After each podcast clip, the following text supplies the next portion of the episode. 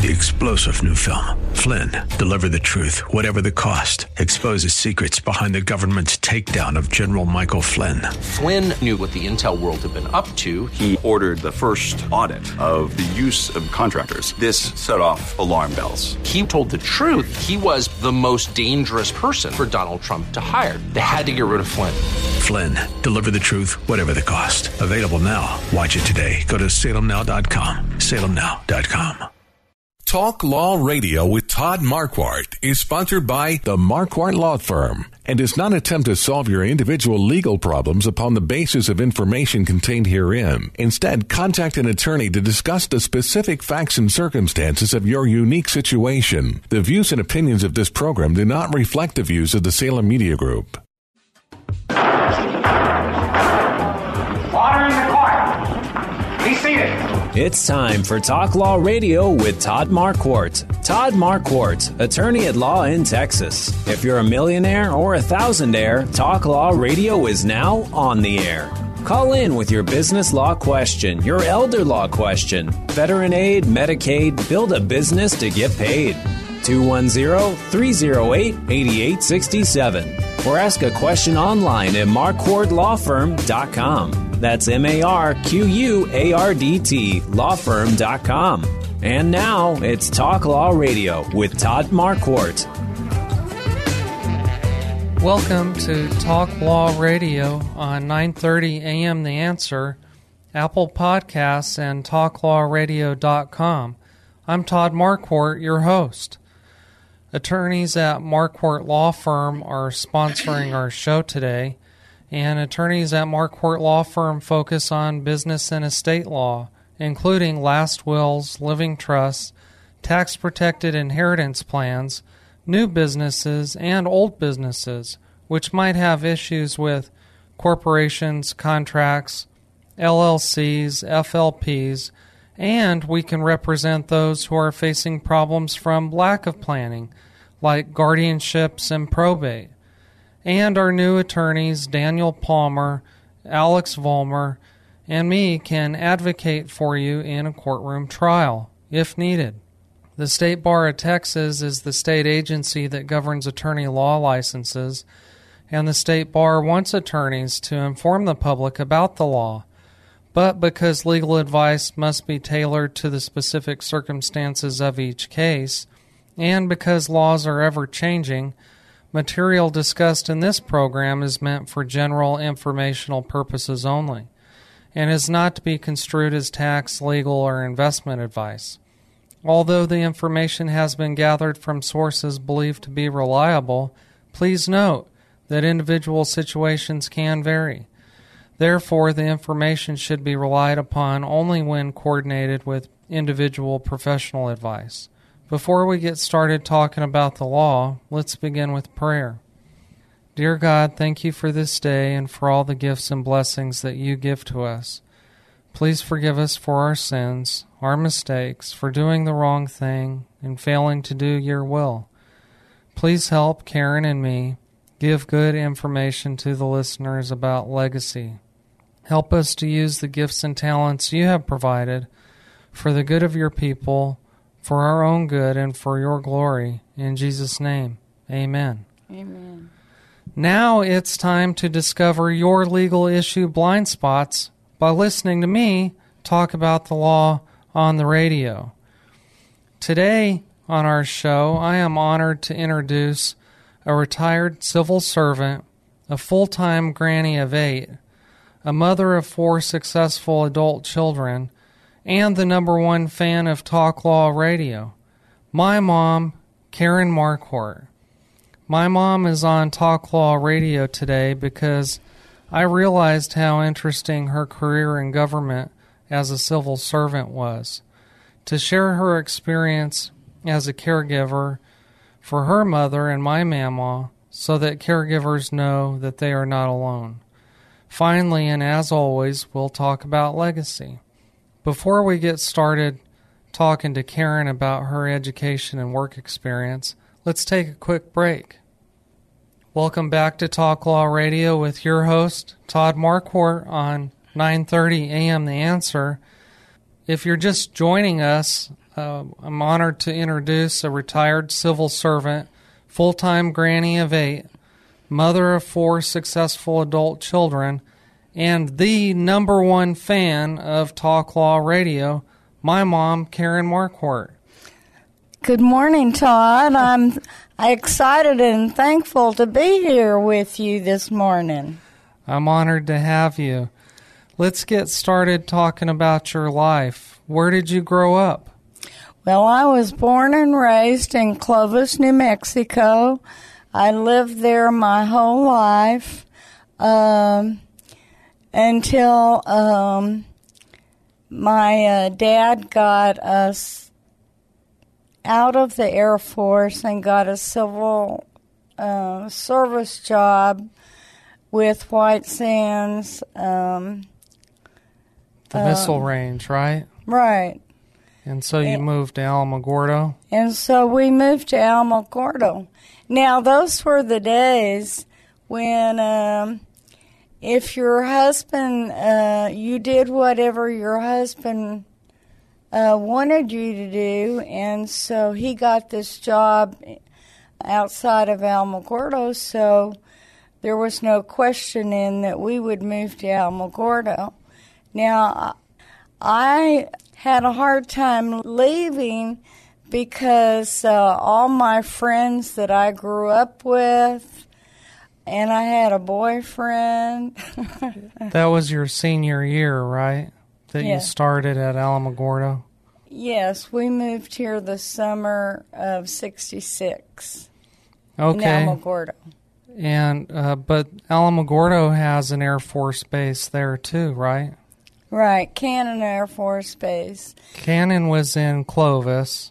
Right. Holloman's in Alamogordo. Right. Okay, but uh, you moved to Alamogordo for uh, Gran, your dad, uh, work as a civil servant at White Sands Missile Range. Yes. Okay. And then you uh, graduated from high school and got married and started a family. Let's uh, fast forward to some of your work experience. Tell us about one of your first jobs. One of my first jobs was I worked at J.C. Penney's, and it was located in uh, downtown Alamogordo, and then there were some family issues, and so I quit. Then I went to work at the Desert Air, and when I left there, I was assistant manager. I loved working at the Desert Air. That was a hotel, right? Mm-hmm. And um, then after that, after that, I worked with my husband in an optical company for many years and later on, I started to go back to college at NMSUA, New Mexico State um, University, Alamogordo, and was able to get my degree, Bachelor of Science, from Las Cruces eventually. Right, in social psychology, right? Yes.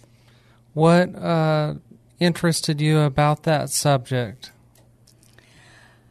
Well, they always say that people that get their degree in psychology are trying to figure themselves out.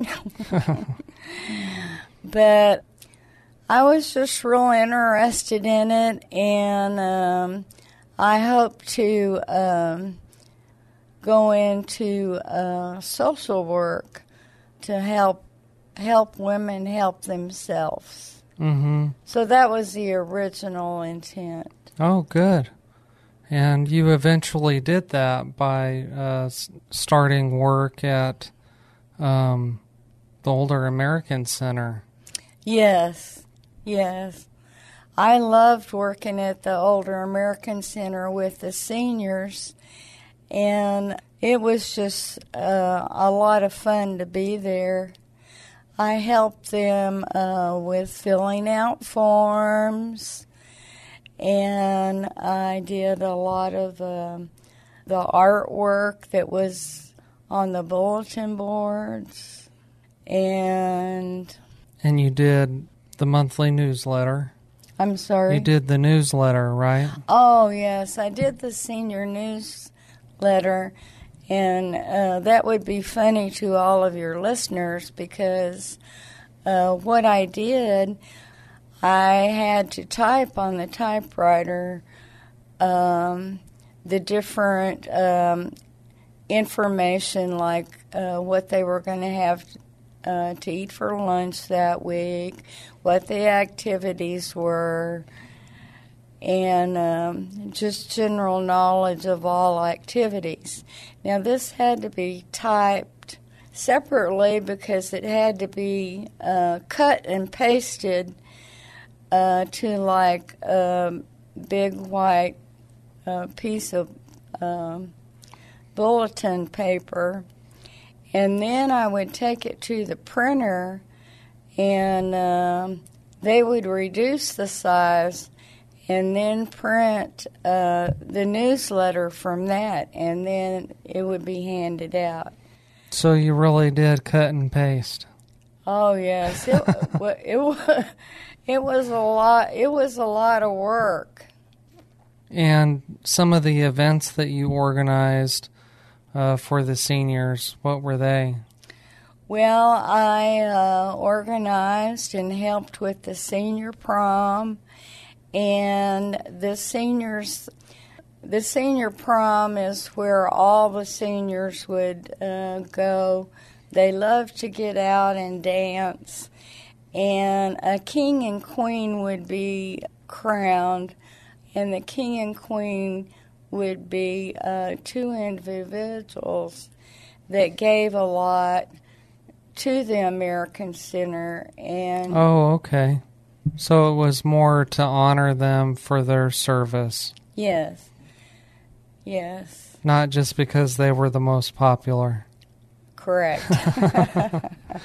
Okay, if you're just joining us, this is Talk Law Radio with Todd Marquardt, and I'm interviewing my mom today uh, because I realized how interesting her career in government as a civil servant was, and uh, she wanted to share her experience as a caregiver uh, so that other givers know that they're not alone in that journey. We're going to take another break.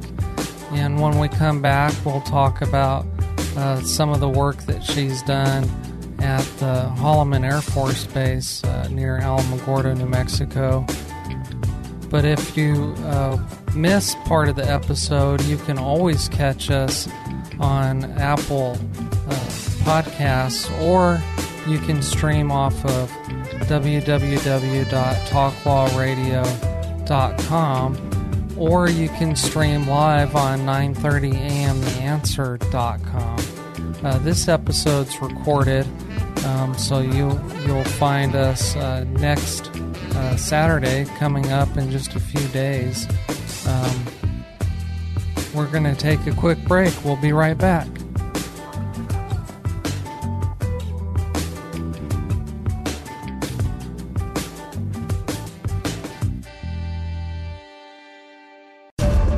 All business owners and industry leaders seeking to elevate your brand and align with a highly targeted audience.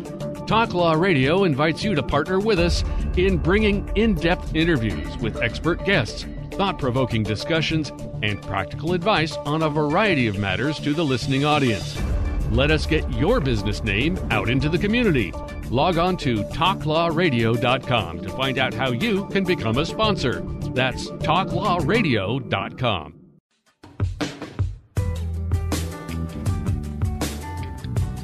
Welcome back to Talk Law Radio with your host, Todd Marquardt. We're here helping you discover your legal issue blind spots by listening to me talk about the law on the radio. And if you're just joining us, you should know that I'm introducing a retired civil servant, full time granny of eight, mother of four successful adult children, and the number one fan of Talk Law Radio, my mom, Karen Marquardt. We were just talking about your history with the Older American Center, and we're going to be talking about your experience with uh, your work at Holloman Air Force Base. Okay, great. So tell us, how did you get interested in that job opening? Well, I was living in Las Cruces with uh, my two youngest sons taking classes at New Mexico State University. And my daughter was really good friends with this young lady named Nicole. And Nicole told Christy uh, that I should apply for a position out at Holloman for the stealth program. Uh, her mother was big instigator of that mm-hmm. and uh, got me the interview and everything. So I was uh, actually one of the first people that was hired in Alamogordo for this program. And at the time, it was called CAE Link. So it was a government contract that they had with the Air Force. You probably really didn't know about the stealth aircraft at that point. Oh no. Because it was a secret. I had no idea. I was just I was just in awe. I was just um, so excited. I, I was so thankful. Oh my gosh, it was going to be a wonderful job. I uh, first started out as um, administrative assistant, um, and then um, and then I moved up um, and did the computer-based training graphic art, which included um, interactive. Um, interactive computer programming between uh, the computer and the pilots. So this was the, the, training the stealth pilots. It was a training program department, right? Oh, exactly, exactly.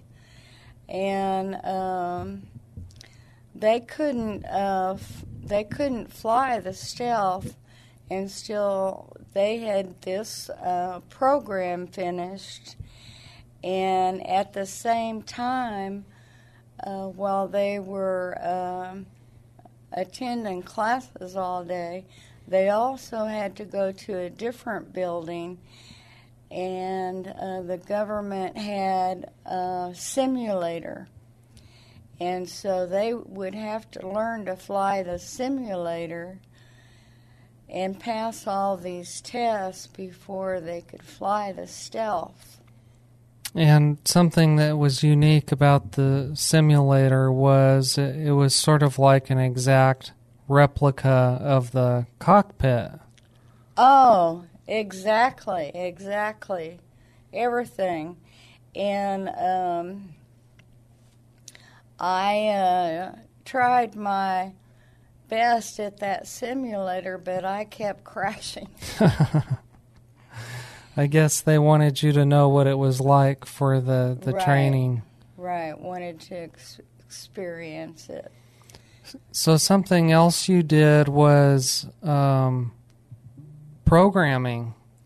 Yes, I um, uh, did all the programming for um, the computer to ask the pilot the questions. Okay. And that's how the interactive between the computer and the pilot came to be. Okay. That's so interesting. And you did that for a few years. Um, what were some of the, the highlights of uh, working in that department, in that program? the highlights, I would just say number one was just uh, being part of um, a group that uh, was helping the government with the plane, the stealth. I was just so proud to be there and so excited. And um, and during that time, it it was a big secret. Oh, oh. Well, see, the stealth came from Tonopah, Nevada, and um, nobody, nobody w- knew anything about the stealth, and so some of those UFO sightings were uh, the stealth practicing their flying. Uh huh. But um, no, I had an in-depth uh, secret clearance, and um, even just to get into the building, you know, you had to you had to be cleared. That's great. Okay, so we're here with my mom, Karen Marquardt, on Talk Law Radio. Uh, she's been telling us about her experience working as a civil servant at Holloman Air Force Base with uh, training stealth pilots. Um, next, I, I want to talk to you about your experience as a social worker. Tell us about how you got started doing that. Well, uh, when I was still at Holloman, um, where the stealth was, I uh, was looking into uh, other other jobs that um, included about uh, helping people. That was the original idea when I went back to college was uh, some sort of social work to uh, help women help themselves. So I had a job interview with uh, Health and Human Services um, in Alamogordo from the state of New Mexico. And um, I was hired at, as a caseworker. And when uh, clients would uh, come in, they would apply for uh, food stamps and Medicaid and Medicare and cash assistance. So my uh, principal job was uh, to verify their information and uh, to help them as much as I could. And do you remember clients that came in that uh, didn't understand the program that you helped and, and they thanked you for it? There was, um, well, I have to tell you this story right quick. There was this um, lady, and she had quite a few children, and uh, her husband was a truck driver, and so. Um, when you're a truck driver, you have so many receipts. I mean, just off the wall receipts for this and that. And um, I helped her. Uh, I helped her get Medicaid uh, for her children, and uh, helped her get some food stamps. And she was, oh, she was so thankful uh, one holiday season, uh, she uh, brought me a homemade pecan pie. I love pecan pie. And uh, she would bring uh, two of her daughters, and um, they just uh, they just loved me, and I just you know tried to help them with everything I could. That's a great story. That shows uh, the the work, good work you did for them. Okay, well, we're going to take another quick break, and when we come back, we'll talk about a new adventure that my mom, Karen Marquardt, had working as a civil servant back in New Mexico. Before we uh, break, I just want to mention that you can listen to all of my past episodes of Talk Law Radio by going to Apple Podcasts. Uh, look for my smiling face. Uh, you can search for the words Talk Law Radio and click on my photo there, and then you'll see a list of episodes. Um, this episode we're doing with Karen is number 64, so you can learn all about estate planning, financial planning, tax planning, and the legal ramifications of all of that. Uh, just listen to those past episodes. And uh, you can also find me on www.talklawradio.com. You can find the episodes there as well. Uh, if you don't have an Apple device, you can go on the internet and find me on www.talklawradio.com. Okay, so we'll take a quick break. We'll be right back.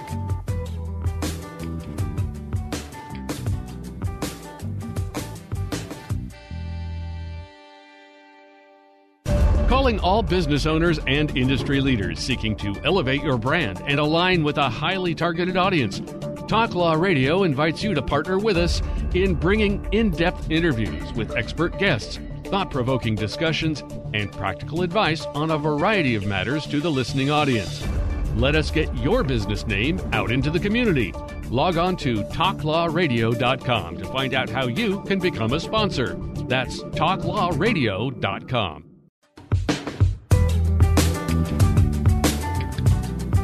Welcome back to Talk Law Radio with your host, Todd Marquardt. I am interviewing my mom, Karen Marquardt, because I realized how interesting her career in government as a civil servant was, and she wanted to share her experience as a caregiver so that other caregivers know they're not alone. We just finished talking about her time uh, working with the Stealth at Holloman Air Force Base in their training department. And now I'd like to find out uh, what your next adventure was at Holloman. Well, my, you're right. My next adventure, my goodness. I um, got a job with uh, Air Force Housing, and the company that um, was managing base housing was uh, Sh- Shenega Management. And uh, my position there was a housing referral cons- consultant. I was uh, to help the military personnel find housing, uh, whether it be rental or, buy- or buying, in the community because not everybody uh, wanted to live in uh, base housing. So um, the Air Force commander um, wanted to know um, have a market analysis to determine the requirements for personnel at Holloman Air Force Base. So I worked directly um, with the Air Force. Um, with the commander, right? Yes. And um, so my work with this market uh, analysis was a big achievement. The Air Force had a big write up. In their uh, little newspaper called the Sunburst, uh, rewarding me. You were awarded the commander's coin. Yes, yes. Um, that's a very, very uh, special, special award, and it was given to me directly from the camp commander for uh, the work that I did on this housing because they needed that information uh, to present to Congress, maybe, so that they could get additional money for housing. Right. Well, they they didn't want uh, their military personnel moving into any kind of um, unsub uh, living conditions. So all the apartment complexes and um, the homes that were for rent or for sale, I had to go look at before uh, I could uh, suggest them to uh, the had to check it out Yes, yes, to make sure that it was uh, going to be up to par. yes. Good. That was important work you did for them. Um, did you run into any satisfied uh, military personnel that were appreciated your work in finding them housing?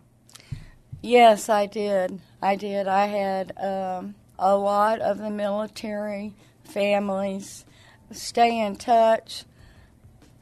They would come by the office sometimes just to say hello and say how they were doing. And then um, they would come back to see me if um, uh, the husband or the wife was getting transferred and they needed to sell this home. So then, um, then I tried to market that home for sale so they could get on with being transferred to another place. That sounds so rewarding. Okay. Well, before we uh, move on to your next adventure, uh, let's take a quick break.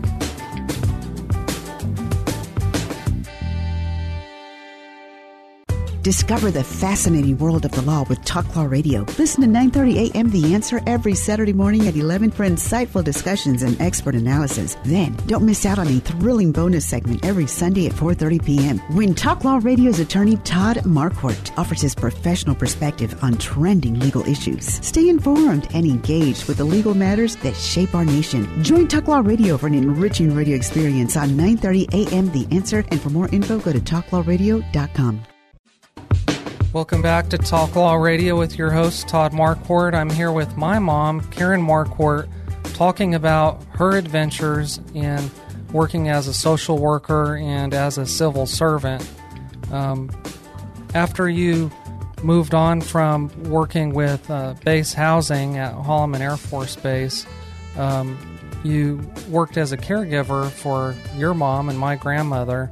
But before we get to the details of that, it probably all started um, way back when. We got to give them some history about Gran's service in Korea. Oh yes, he um, he was a very proud man, and uh, but he was would never brag on himself. But um, he, uh, to begin with, uh, when he was younger, he joined the army, and um, that's where he went uh, to Korea, and. Um, it was a horrible time over there for him. I can't remember how many years he was over there, but um, in one uh, specific episode, um, his uh, best friend that was uh, standing not far from him got blown up, and so my uh, dad uh, ended up with a lot of shrapnel in uh, his uh, legs and arms, which uh, they the medical community could never get rid of that shrapnel. So he was on a small disability later in life, not right then. So after this happened with his best friend, my dad was going to go back to uh, college. His dream was to be an architect. And um, he had a nervous breakdown over his best friend uh, dying right in front of him. So he was unable to um, complete a college education. So then what he did was he joined the, the Air Force and um, he spent some time uh, up in Alaska, and um, for some reason, then he uh, got transferred to Cannon Air Force Base in Clovis, and uh, he finished his Air Force career in Clovis, and then that's why when he applied uh, for civil service out at White Sands Missile Range. Yeah, thank you for sharing all that. Uh, he he was going to work out there and until he retired, and that's when uh, they found out he had pancreatic cancer. Yes, he uh, he could be he could be so stubborn. He would never um, he would never tell you if he was in pain. Or a funny thing is uh, that Mex- Mexican food. Um, could not be hot enough for him. He would never admit that that was too hot. But so he he did discover that it was pancreatic oh, cancer. yes. So his back, uh, he was just having a lot of pain and problems with his back, and so my mother took him to this surgeon in um, Alamogordo. It didn't show up on the X-rays back in. Um, 1992. And uh, uh, so Dr. O'Brien said he was just going to uh, open him up and see what was going on. And when he did, um, Dr. O'Brien said that uh, he had a cancerous tumor the size of a football uh, oh in gosh. his body. So he just uh, closed him uh, right back up. And um, at that time, I was living in Cru- Las Cruces. The boys and I came right, right quickly to Alamogordo to see him, and uh, he lived one week, and uh, the boys and I were there Yeah. at that time. Yeah, he passed away. He was only 60 years old. Right. My mother always regretted that um, he didn't get to retire. Yeah. She Uh, was planning a retirement party for him, in Mhm. fact. Yeah, Mama always told me how hard they worked. And so she was always looking forward to retirement. Mhm. Yes. Okay, so that serves as a good background to uh, what happened next uh, after Gran passed away, and uh, Mama was quite lonely, wasn't she?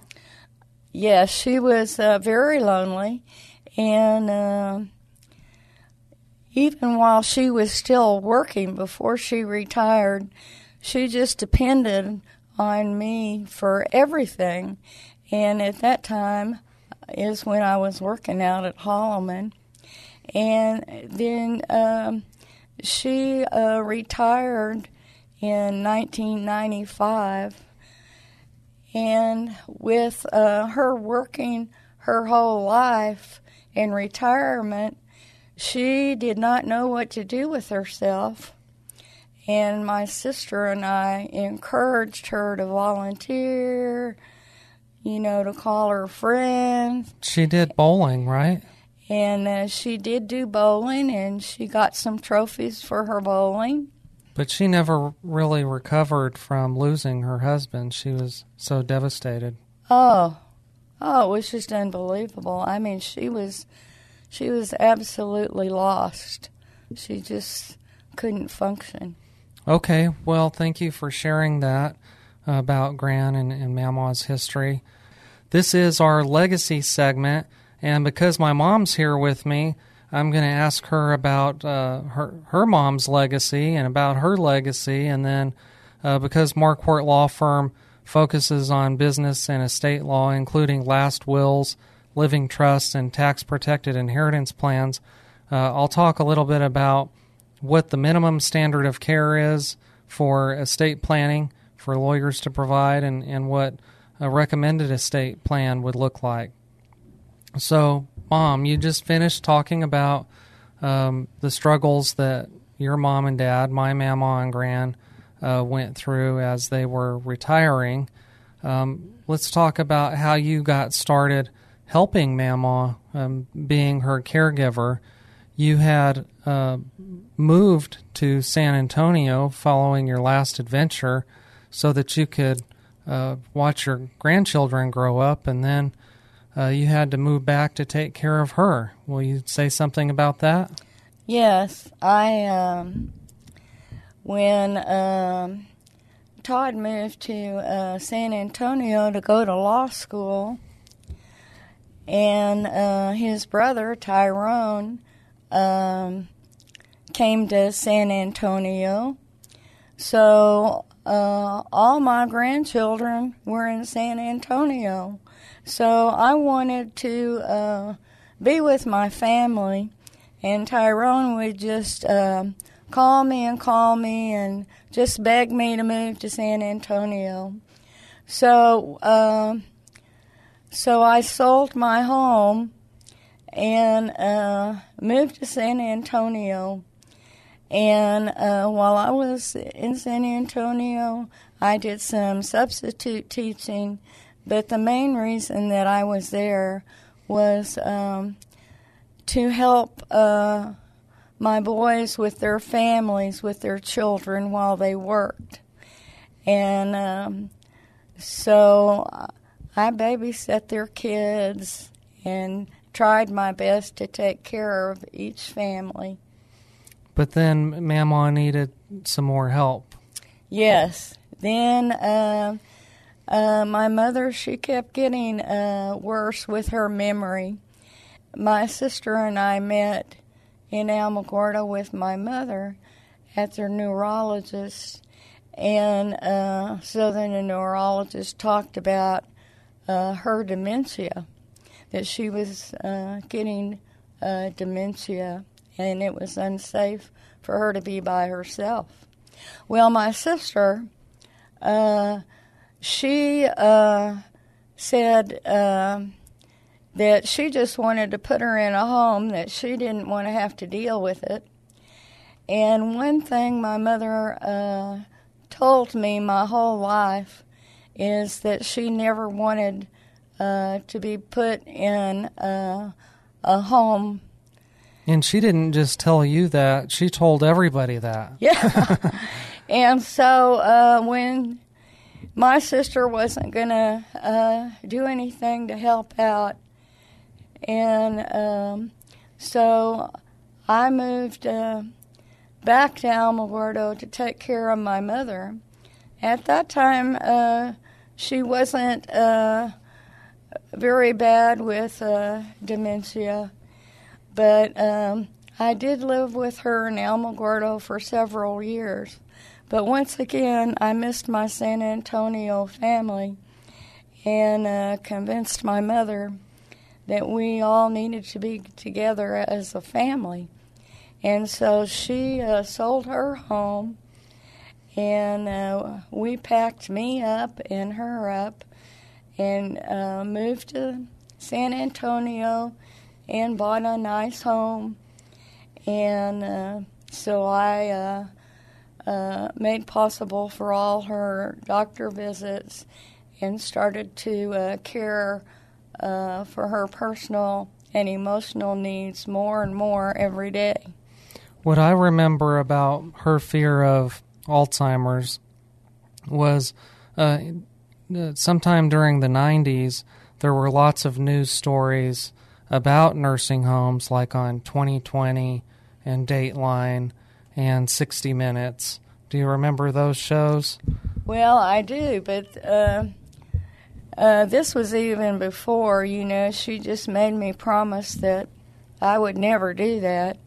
And uh, I was the oldest child, and so I was always trying to uh, do for my mother I loved her very much, and I and I wanted to fulfill my duties as a daughter uh, to take care of her when she went through uh, Alzheimer's. I'm glad you brought that up because her her experience and your experience in caring for her, uh, along with my dad's mom, uh, my grandmommy, uh, led me to the field of elder law because I, I was so interested in taking care of that older person.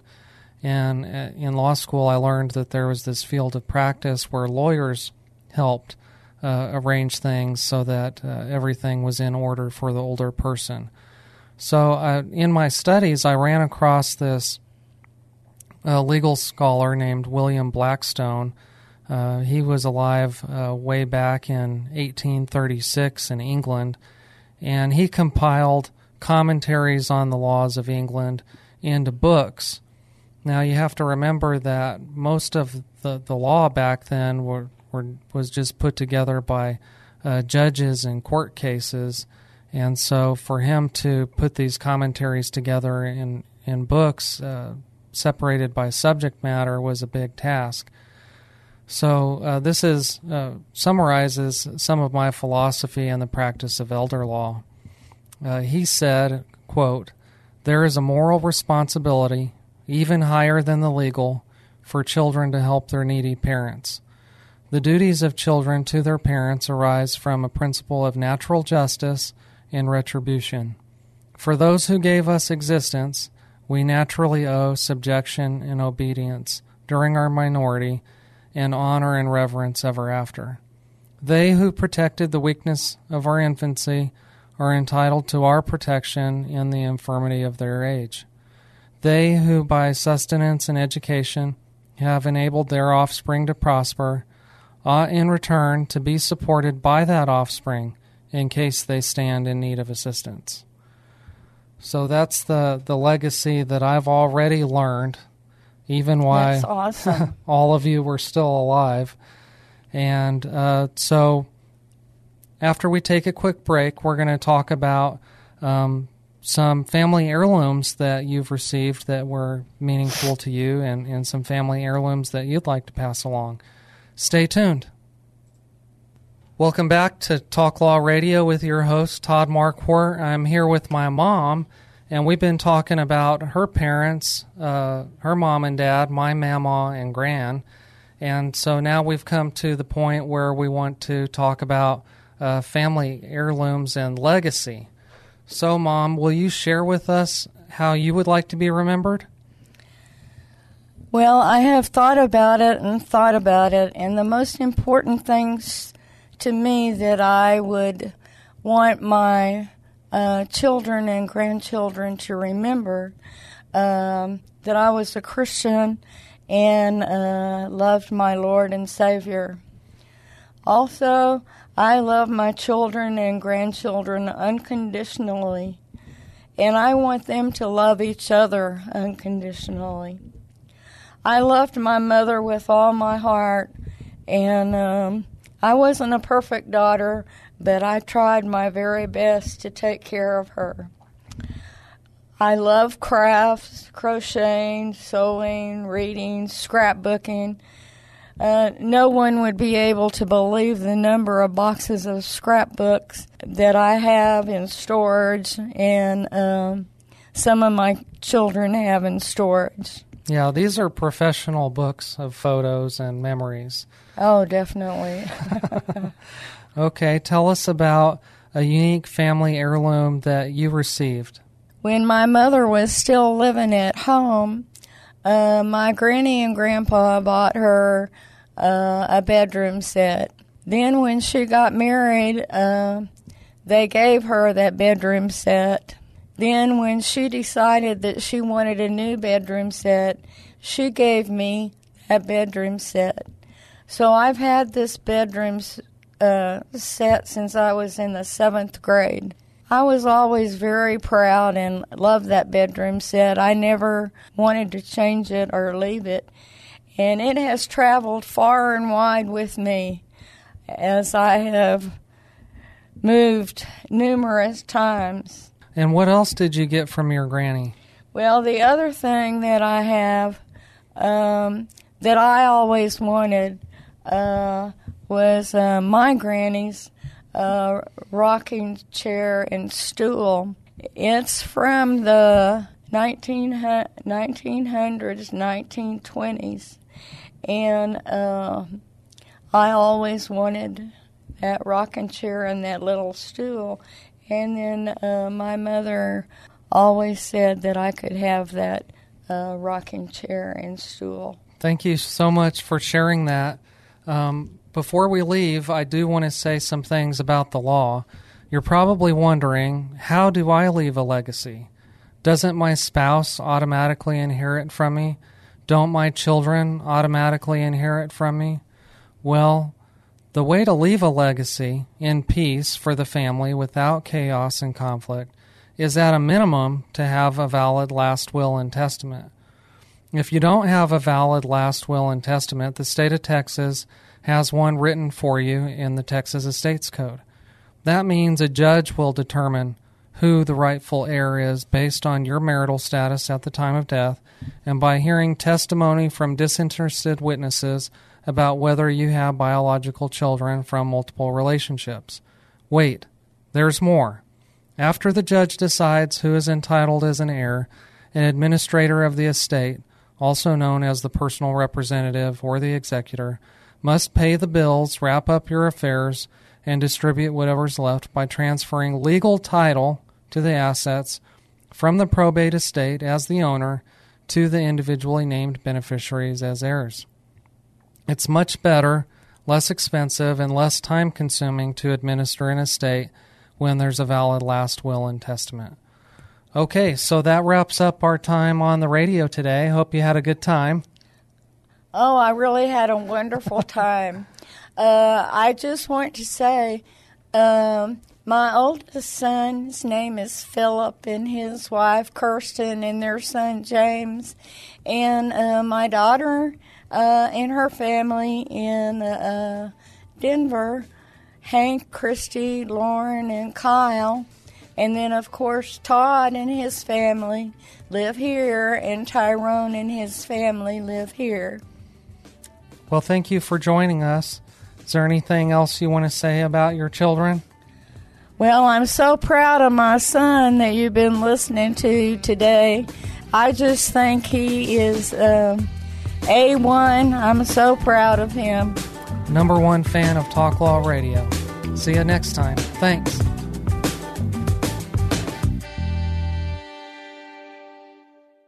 Discover the fascinating world of the law with Talk Law Radio. Listen to 9:30 a.m. The Answer every Saturday morning at 11 for insightful discussions and expert analysis. Then, don't miss out on a thrilling bonus segment every Sunday at 4:30 p.m. when Talk Law Radio's attorney Todd Marquardt offers his professional perspective on trending legal issues. Stay informed and engaged with the legal matters that shape our nation. Join Talk Law Radio for an enriching radio experience on 9:30 a.m. The Answer. And for more info, go to talklawradio.com.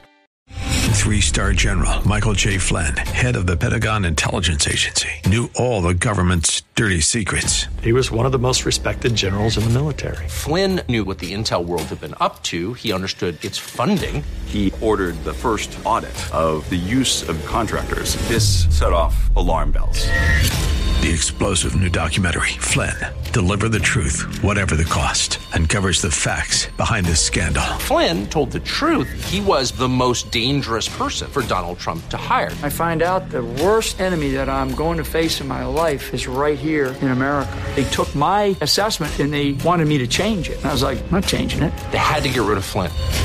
With in depth interviews, archival footage, and never before seen personal records of the man behind the headlines. I just felt like I was drowning. Flynn, deliver the truth, whatever the cost. Available now. Watch it today. Go to salemnow.com. Salemnow.com.